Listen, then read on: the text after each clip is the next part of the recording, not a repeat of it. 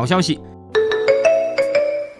虽然出身贫寒的学生取得优异成绩的概率通常低于家境优越的同学，但斯坦福大学的研究小组调查分析了十六点八万余名智力公立学校十年级生的数据后发现，那些相信智力非由天定、头脑可以通过后天努力改变的寒门学子，要比听天由命的学生更容易克服不利的家庭因素脱颖而出。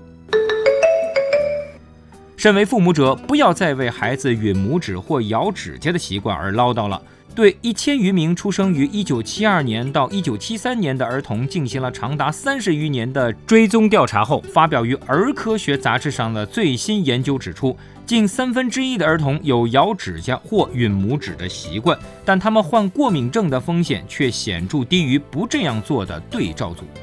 坏消息。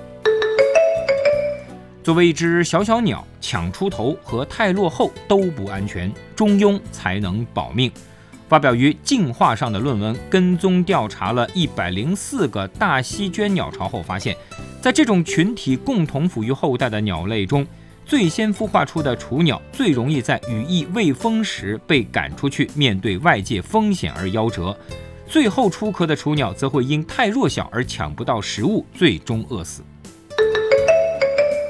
荷兰莱顿大学医学院的研究小组日前发现，经常处于明亮的人造光源环境之中，会打乱小鼠的生物钟节律，带来包括骨密度流失、骨骼肌变弱和炎性反应等一系列健康问题，从而加速其衰老过程。发表在《当代生物学》上的论文指出，生活在大城市中的人可能也会面对类似的健康风险。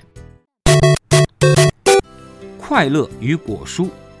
澳大利亚昆士兰大学和英国华威大学的联合研究小组在最新一期《美国公共卫生杂志》上发表论文，指出，多吃蔬菜水果不仅会带来长期的健康益处，还可能让人立竿见影地快乐起来。研究者在长期追踪了1.2385万名澳大利亚成年人的膳食记录和身心健康状况后，得出这一结论。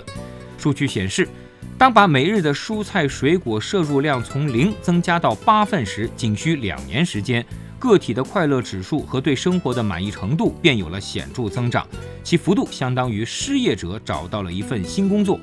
与此同时，蔬果摄入量不变的人则会随时间流逝而快乐程度递减。研究者指出，虽然每日摄入八份蔬果不见得适合所有的人。但那些每日增加两份蔬果摄入的研究对象，快乐指数也呈现出上升趋势。